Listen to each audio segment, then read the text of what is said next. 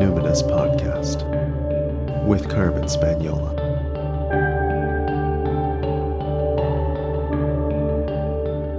Hi there, and welcome to the Numinous Podcast, where we have interesting conversation with everyday folks about the mystery of life. My guest on the show today is not exactly everyday folk. His name is John Michael Greer, and he's the former Grand Arch Druid of the Ancient Order of Druids in America. John is also a longtime Golden Dawn initiate and scholar of the Western mystery traditions, and he is the author of a number of books on a wide range of subjects, from secret societies to peak oil to ritual magic to the decline of industrial societies. And in fact, one of the books that has been the most formative in my life is his book, The Long Descent. Today, we're talking about our spiritual lives, particularly ritual and practice, in the context of cultural decline. I've read somewhere in your work that you describe initiation as a combination of ritual and practice. So, talking first about ritual, there's an interesting thing that I find happening, which is where, uh, you know, we, I, I have ritual involved in my life in many ways. One example would be feng shui. So I will arrange things according to the traditions of feng shui in my home. And uh, I sometimes find that that works really well. But for example, right now, my the, the corner of my bagua, it's called, the corner of my home that represents um, money and prosperity is totally crammed. Like it's just so cluttered. It's co- totally against. It's very bad feng shui. Let's put it that way. And yet, I'm experiencing the most wealth and flow I ever have in my life. So sometimes it seems to matter and sometimes it doesn't. And that makes me think about then issues of, you know, the placebo effect or superstition. So I want to ask you about that. Why is it that sometimes ritual seems to really work and really matter and it actually makes things happen in your life. And then other times it doesn't like the the exact opposite is happening and it it doesn't seem to help manifest or make any material change. Well the thing is that's true of everything. Um, sometimes when you go fishing you catch fish sometimes you don't. Sometimes you climb into your car and you turn the key and and sometimes you go the world is a complex place. There are always ups and downs and ritual is not Ritual is a subtle art. Ross Nichols, who was one of the great 20th century writers and, and, and practitioners in the field of druidry, used to say that ritual is poetry in the world of action. And just as a well written poem can crystallize a perception, can change the way you look at the world, so can ritual. Thus, it can accomplish certain things very, very powerfully. And then there are other things that you're not going to be able to accomplish with it. And there's, of course, a very large gray realm where sometimes it works and sometimes it doesn't. But it's very common for people. We, we live in an age where our expectations are shaped by technology. Okay, we think, okay, here's a button, I push it, and ba ba ba things happen. Right. Most of the universe isn't that way most of the universe doesn't work that way, and just trying to push buttons and make things happen is not always or even often a successful strategy. You have to relate, you have to participate in a relationship. Um, I, I, find this, for example, in, in the very physical process of gardening. I have a vegetable garden out back. And if you treat the garden as a machine, you don't necessarily go, get good results if you treat it as a relationship, if you try to say, okay, what's going on in this relationship? What does the garden need? What do the plants need? What do I need? How can we interact in, in ways, ways that are mutually constructive? Then the garden thrives. And in the same way, ritual should not be thought of as a machine, especially not, you know, a kind of vending machine for getting the things you want. Ritual is a way of participating in relationships if you do it right and if it's part of um, if it's part of the flow, it's part of the flow of your life, then it tends to yield good results. But tends to. It's not omnipotent. Mm-hmm. So when does ritual become superstition? Is that when you are clinging and hoping to sort of press the button and make something happen? Basically, the word superstition comes from a, a, pair of Latin words meaning to stand over. We'd say to hold over, to, to, to linger, linger on. Okay, mm. a superstition is a ritual whose purpose is no longer remembered. You've mm. lost the hmm. meaning, you've lost the relationship, you've lost the point of it. You just have that, you know, push the button and maybe a goodie will come out. Okay, just say that again. Ritual is. Superstition is a ritual that's lost its meaning? That's lost its relationship, where it's just where it's descended into that kind of mechanical notion. Of course, many, many, many people have a superstitious attitude toward technology right now because all they, they, they they're hammering the button trying to make the goodies come out. And even with technology, it's a relationship. You have to relate to it. You have to feed it. Mm. Now, what about the placebo effect? Because that's another, uh, you know, maybe due to the medical industry, but it's very demeaned. But as a clinical hypnotherapist, I have to tell you that the placebo is the best thing ever. So that's what I think, anyway. So, so yeah how do you respond when people say oh that's you know let's say you have a skeptic or uh, you know somebody saying oh what you're calling magic that's just the placebo effect how do you respond yeah, to that? just as i was thinking. What we have here if somebody brought out a medicine that costs essentially nothing and could pr- uh, produce dramatic improvement in a very large percentage of every human illness, we'd falling all over ourselves oh my God, look at this wonder drug. The placebo effect will do that. Okay, the placebo effect is marvelous stuff. The problem, the one problem that we have is that most people, including most people in medicine, don't know how to use it. That placebo effect is a very important part of medical practice. It always has been we say, okay, the mind has the capacity to cure itself or has the capacity to shape experience in these other ways. How do we optimize that? How do we make that more effective? How can we build a relationship with that aspect of ourselves so that we can amplify the placebo effect and use it to treat diseases? We can use it to change our lives. Marvelous stuff. This is the what I one of the things I routinely say to skeptics. And about the time I get to that point, they're kind of glazing over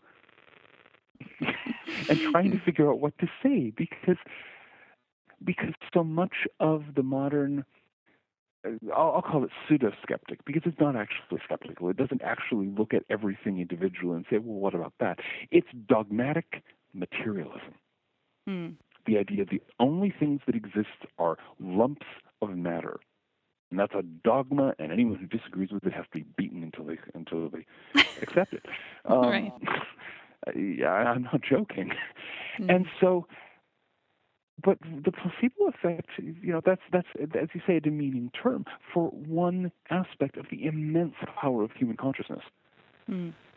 Mm. over our bodies, over our circumstances, over our surroundings. So, use it. Mm-hmm, mm-hmm. Work so, that puppy. yeah.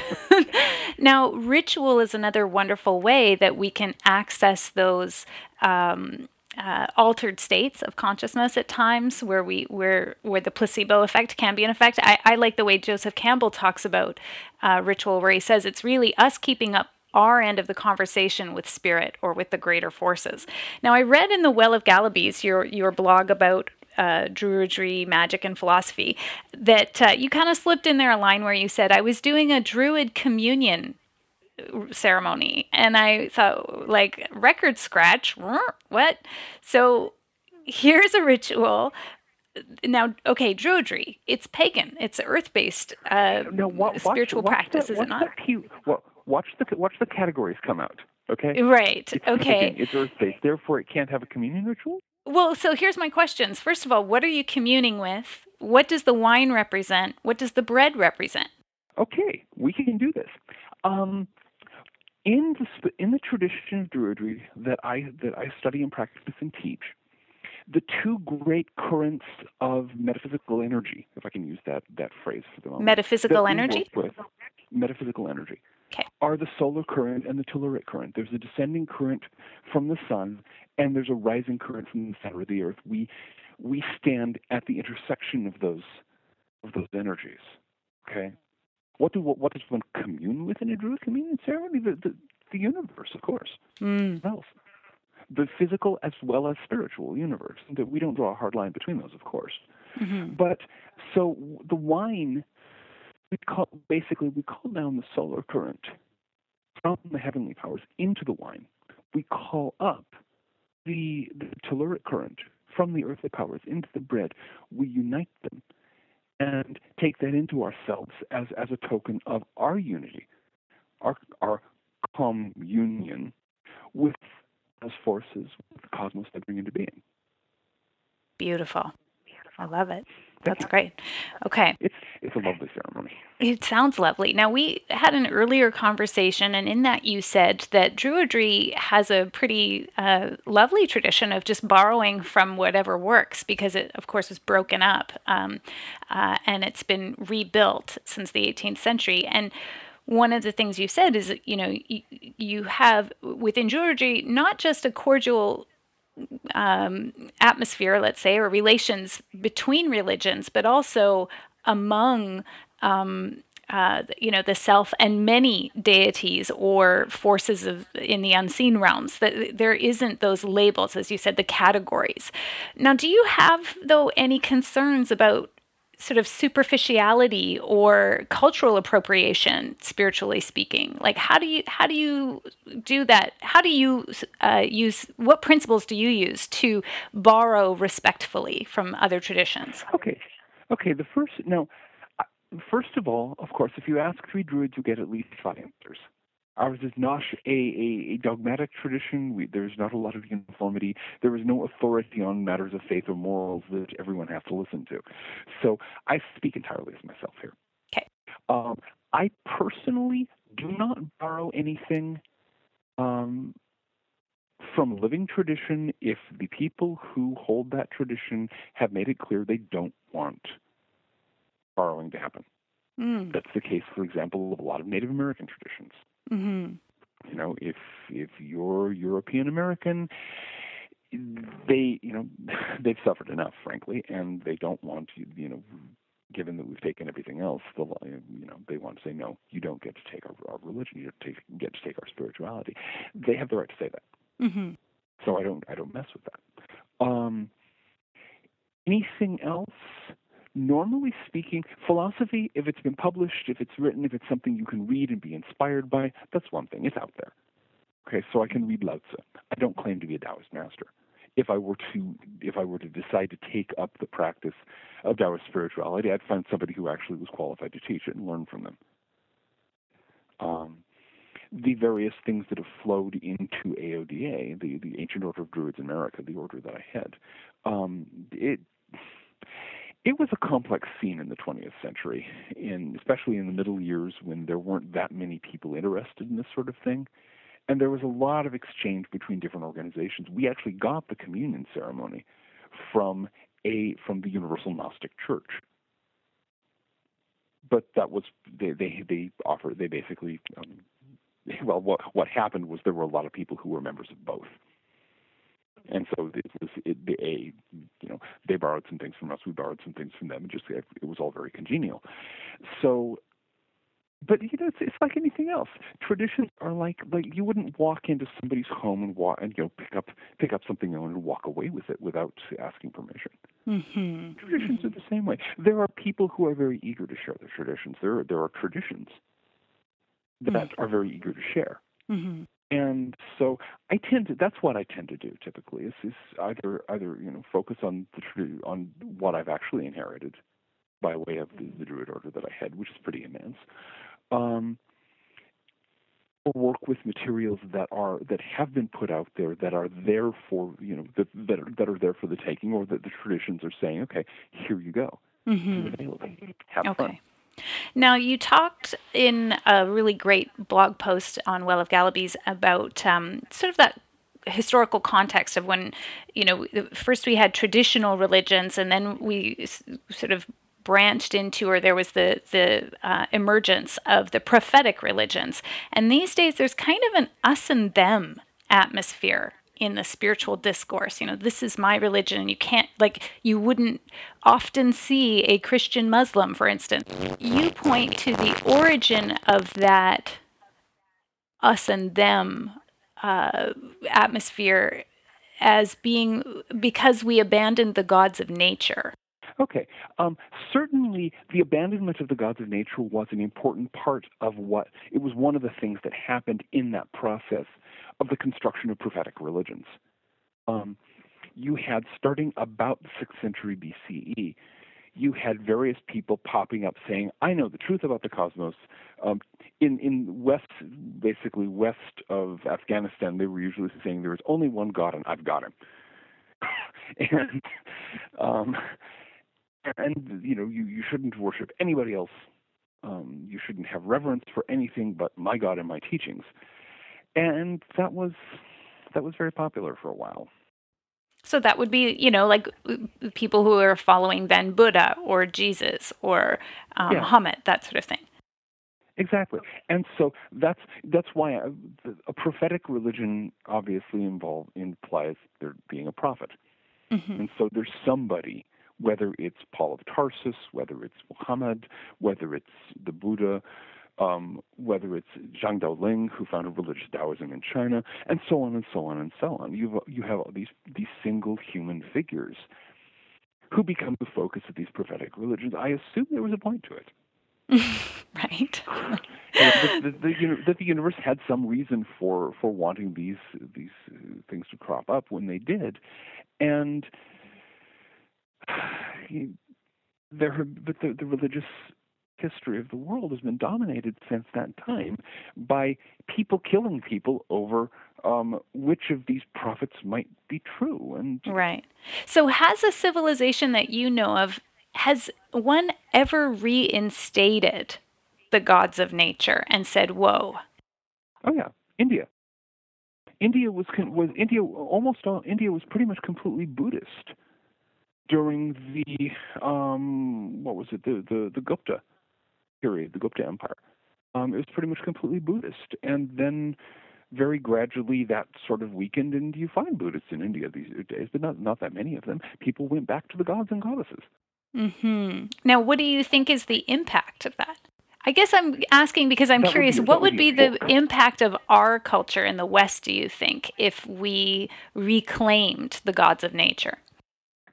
Well, the, the what I would hope for is the emergence of a kind of a kind of thing like what um, like the religious scene in Japan these days. Japan, Buddhism arrived there, but there was a well-established religion in nature, Shinto. And for political reasons, the Buddhists couldn't like exterminate. Well, of course, Buddhism is one of the least bloodthirsty of the prophetic religions, so they weren't really into the extermination thing. But for political reasons, they had to get along with the Shinto priests and priestesses and so on.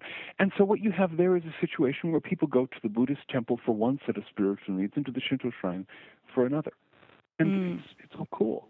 Mm-hmm. I think we could have that. It just requires the, the the the leaders and followers of, of you know the popular prophetic religions to get down off the, their high horse.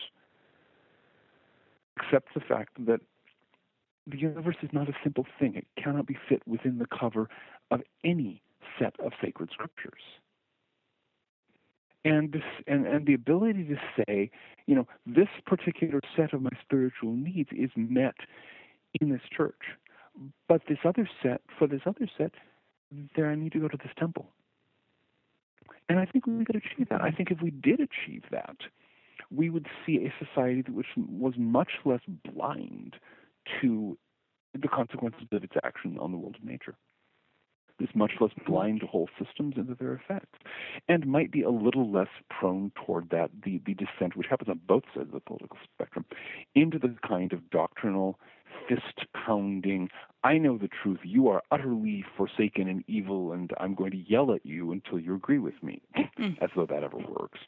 Mm-hmm. Mm-hmm. Now, in the long descent, well, it might actually have been on the blog first. I'm not sure exactly where I learned this. I think it was from the long descent. But you have a philosophy, I, I would almost call it a rule of thumb, about how we could uh, move forward in the face of declines and a time when uh, we want to live more sustainably, let's put it that way, in a nutshell.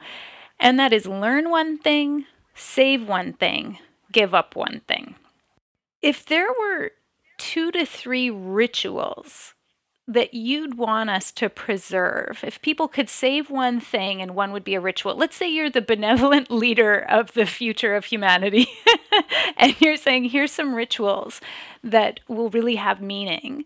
What would you want to preserve for the future? now, when you ask a druid that, you know you're not going to get a straightforward linear answer. but There's I want to hear it anyway. Called, no, no, yeah. There's a concept called dissensus it's the opposite of consensus, and not mine. It's, it was um, Ewa Ziarek, who is a, a Polish um, postmodern literary theorist, came up with this idea. The deliberate embrace of diversity. Don't, you know, consensus, everyone gets together, they come up with one idea. Dissensus, everybody goes off on their own and comes up with their own idea. Dissensus is the way that evolution works. Okay. Members of a species don't all decide, okay, we're all going to do this everybody, there's genetic drift in every single direction. And sooner or later, one of those hits unexpected possibilities and goes, you know, and, and becomes something new. That's evolution. That's what I would say we need. And so I would say everybody should go out and find the ritual that means the most to them and preserve that. And we'll let the future sort it out. That's great. Okay, then here's a question about practice. So this is a listener question. And by listener, I actually mean my husband and I talking over nachos and beer at the pub last night, and he asked me to ask good. you. That's, that's a great place to. No, that, that's an excellent place to get good questions. Okay, so you've got a normal guy, not necessarily a skeptic, a friendly audience, but totally normal. Not going to be going to a shamanic drum weekend. Not going to be nothing like that. No sweat lodges. Well. Uh-huh. And but they would like to uh, have at least a chance, increase their odds of perhaps experiencing something spiritual. Like say, let's say about a third of people have a tendency to, to, towards it, and then there's like a bunch of people who just kind of never open up to it. So, so if if a totally normal guy wanted to expand or enhance his chances of experiencing something beyond his normal consciousness, what would be the practice or practices you'd recommend okay. they start with? Okay. First of all, we need to take a step back and say, have you you ever seen one of the a picture of like a three year old very nervously dipping his or her toe into like a wading pool, going, "Oh my God, is it going to be too cold?" These questions always remind me of that. Okay. Secondly, there are no normal guys. Are guys who pretend to be. No, there there are none. There, there, I have never met a normal human being. I don't think they exist. They're as mythical as unicorns. Okay, everybody has something unique about them. That's that's that's a thing of interest because if there were normal people, oh, good heavens, how boring they would be.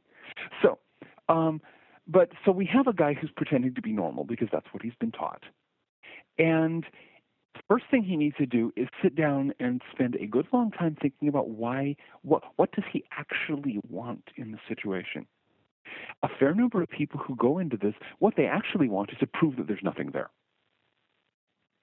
and you can do that quite readily by just um, drawing back and redefining. I've, I've watched people go through the most impressive gyrations saying, I'm really interested in spirituality, but they're, what they're really interested in is proving that it's not real for them. And so they get into all of these these uh, contra-rotating messes that um, you know where they and they end up going away disappointed, feeling because they they have not succeeded in proving or what have you. Now, if somebody is actually feeling that draw, feeling a draw towards spirituality and just being kind of uncomfortable, that's another matter. Um, in terms of basic practices, there's a there's a ritual that we have in AODA called the sphere of protection. Okay, it's a very basic ceremony. The simplest form can be done in like 10 minutes, and what we highly recommend is that people do that once a day.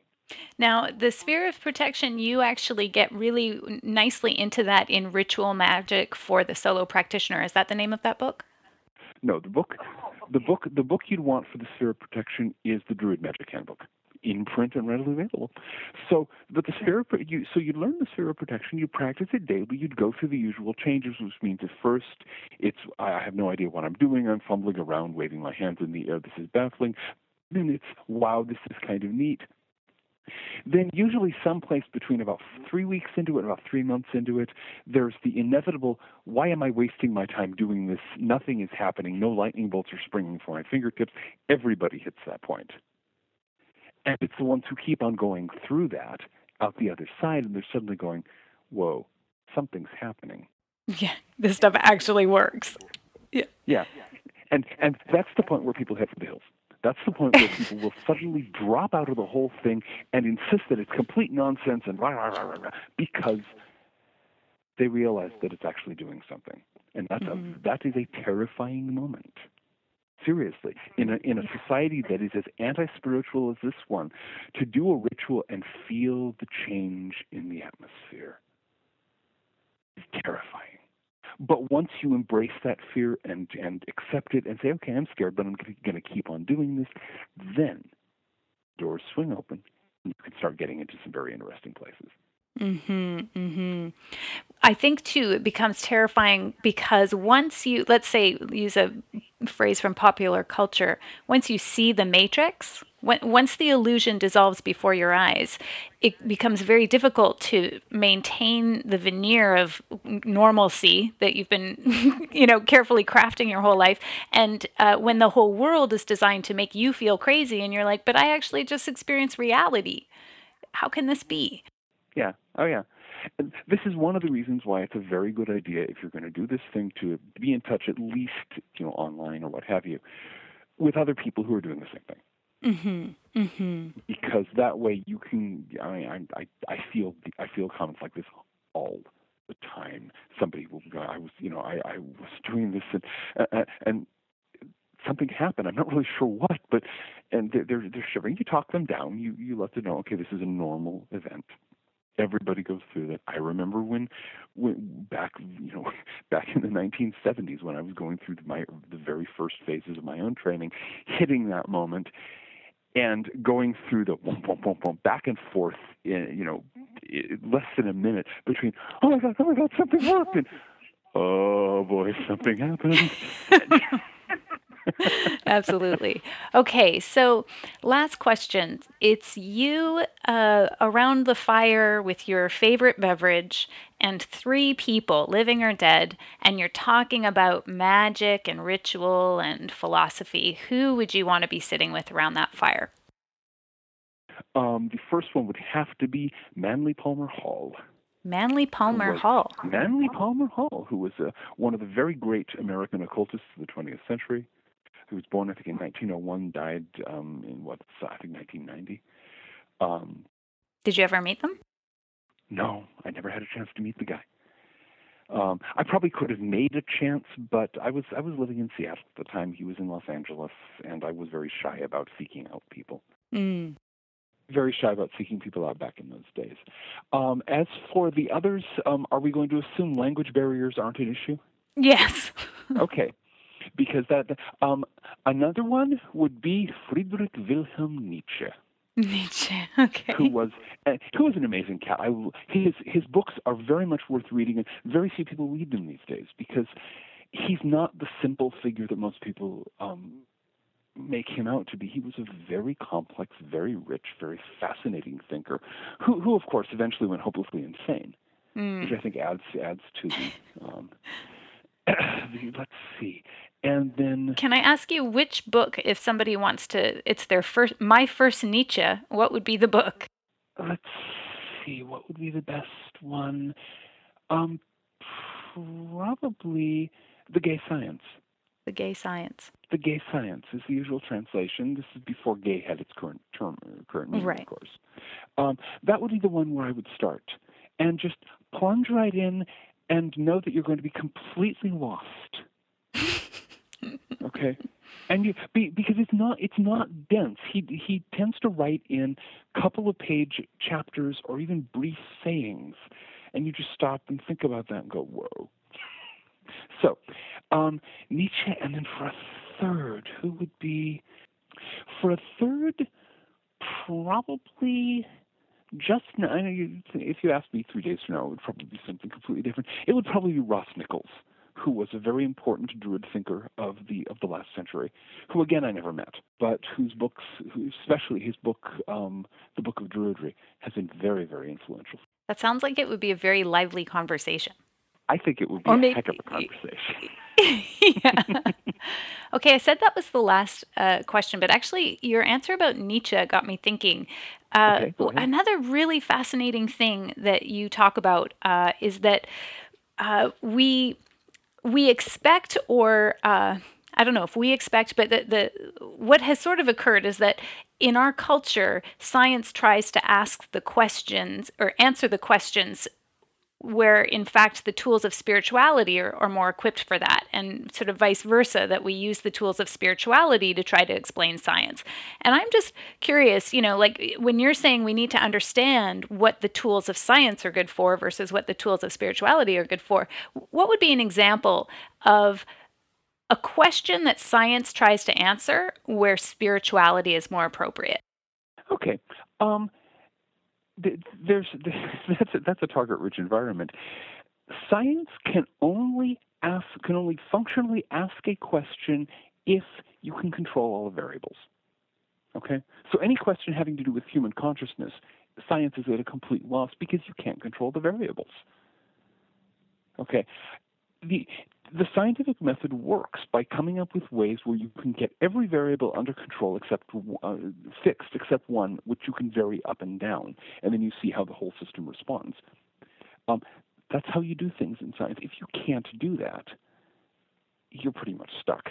One of the reasons that psychology has been um, so unsuccessful over the years, but in the, in the, at least scientific psychology, has been that you can't control the variables of the human mind you know, you can't get, say, a, a sample of 100 people, all of whom have had exactly the same upbringing and exactly the same experience. Right. Okay, so what's the flip side of that? So, what would be a question that spirituality tries to answer that they should really just leave alone because that's a question for, for the tools of science? Um, it, the, again, the obvious one is how did human beings evolve? How, or let's say, how old is the world? It was not created in the year 6000 BC, folks was it 4004 BC, October 23rd, nine in the morning. I think is the what was the date that somebody came up with. Uh, Archbishop Ussher came up with out of the Bible.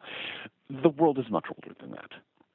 Science, you know, how did evolution happen? How did species come into being? Now, that there may have been metaphysical dimensions of that process is another matter and one that science is not equipped for. But if you want to know about geology, you want to know about evolutionary biology, listen to the scientists. They study this stuff all the time. They know what they're talking about. Well, this has been a very lively conversation for me. I really appreciate you coming on the Numinous podcast, John, and I I I really uh, love your work and continue to recommend it, and uh, really appreciate how much uh, how generous you are in sharing your teachings with the world. Thank you so much. Thank you, and I appreciate being on the podcast. This has been a lot of fun. I think the line I'm going to remember from that interview forever actually is Ritual is poetry in the world of action. Just beautiful. I want to thank John Michael Greer for coming on the show and thank you so much for listening. If you'd like to keep up with me, you should go to my website, carmenspagnola.com, C A R M E N S P A G N O L A, and just sign up at the bottom of the website for my upcoming newsletters. It might be of interest to you to know that this is the second to last episode of the Numinous podcast for now. There will be one more episode coming out to make a nice even 60, and then the show is going on indefinite hiatus as I move on to other creative projects. It may include either more episodes of this podcast or another podcast or a different series, who knows. So, again, just go to my website, carmenspagnola.com, to keep up with me in the future. Until next time, take care.